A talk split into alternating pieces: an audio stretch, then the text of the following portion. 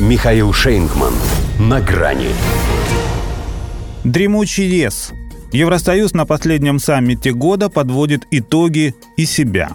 Здравствуйте. На грани. Последнее заседание года – это всегда повод подвести некоторые промежуточные итоги. Но в случае с Евросоюзом и до саммита было понятно, что прежде всего он подвел самого себя. Крепко подвел. А под монастырь или до Цугундера – это уж кто на что учился. Третьего им все равно уже не дано. Хотя надувать щеки, точить зубы и разговаривать через губу – это они по-прежнему могут делать, как завещал великий Цезарь. В смысле одновременно. Впрочем, это когда собираются вместе. Вне своих посиделок у них неплохо получаются и другие три дела сразу. Во-первых, они ведут против России украинскую войну. Трусливую и подлую, потому что вляпались в нее по самое «не хочу», снабжая нацистов не только деньгами и оружием, но и живой силой, однако при этом даже сами себе боятся признаться в том, что они и есть ее прямые участники. Во-вторых, они необратимо теряют все, что нажито, в том числе и совсем нечестным трудом. И теряют не только энергетику, выстроенную на дешевых российских ресурсах, и промышленность, что имело благодаря ей конкурентные преимущества, но и человеческий облик, и даже тот цивилизованный макияж, что придавал ему, казалось, благородные черты.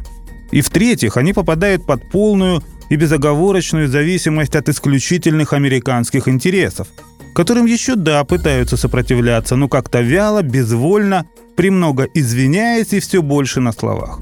Получается, как у того алкоголика, который в редкие минуты протрезвления уверяет, что может завязать в любую минуту. Да хоть завтра, потому что сейчас так выпьем же за это. Поэтому нет, ребята, демократы чай не для того всю эту кашу заварили, чтобы закончить на самом интересном месте. Когда прет так, как не перло со Второй мировой. Старый свет сваливается в деиндустриализацию, а новый – Пусть тоже не блещет и совсем не на той высоте, к которой привык. Одной нефти там в стратегическом резерве уже осталось 380 миллионов баррелей. Меньше с 1984 года не было. Но будто открывает себя заново. По крайней мере, европейцам, которые почему-то наивно полагали, что Вашингтон все это замутил ради их простого европейского счастья.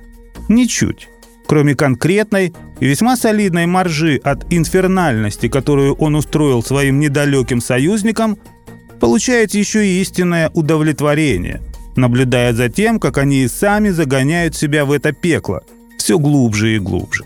Так что быть Евросоюзу, этому по барелю саду, который окружают дикие джунгли, в дрова во всех смыслах этого состояния.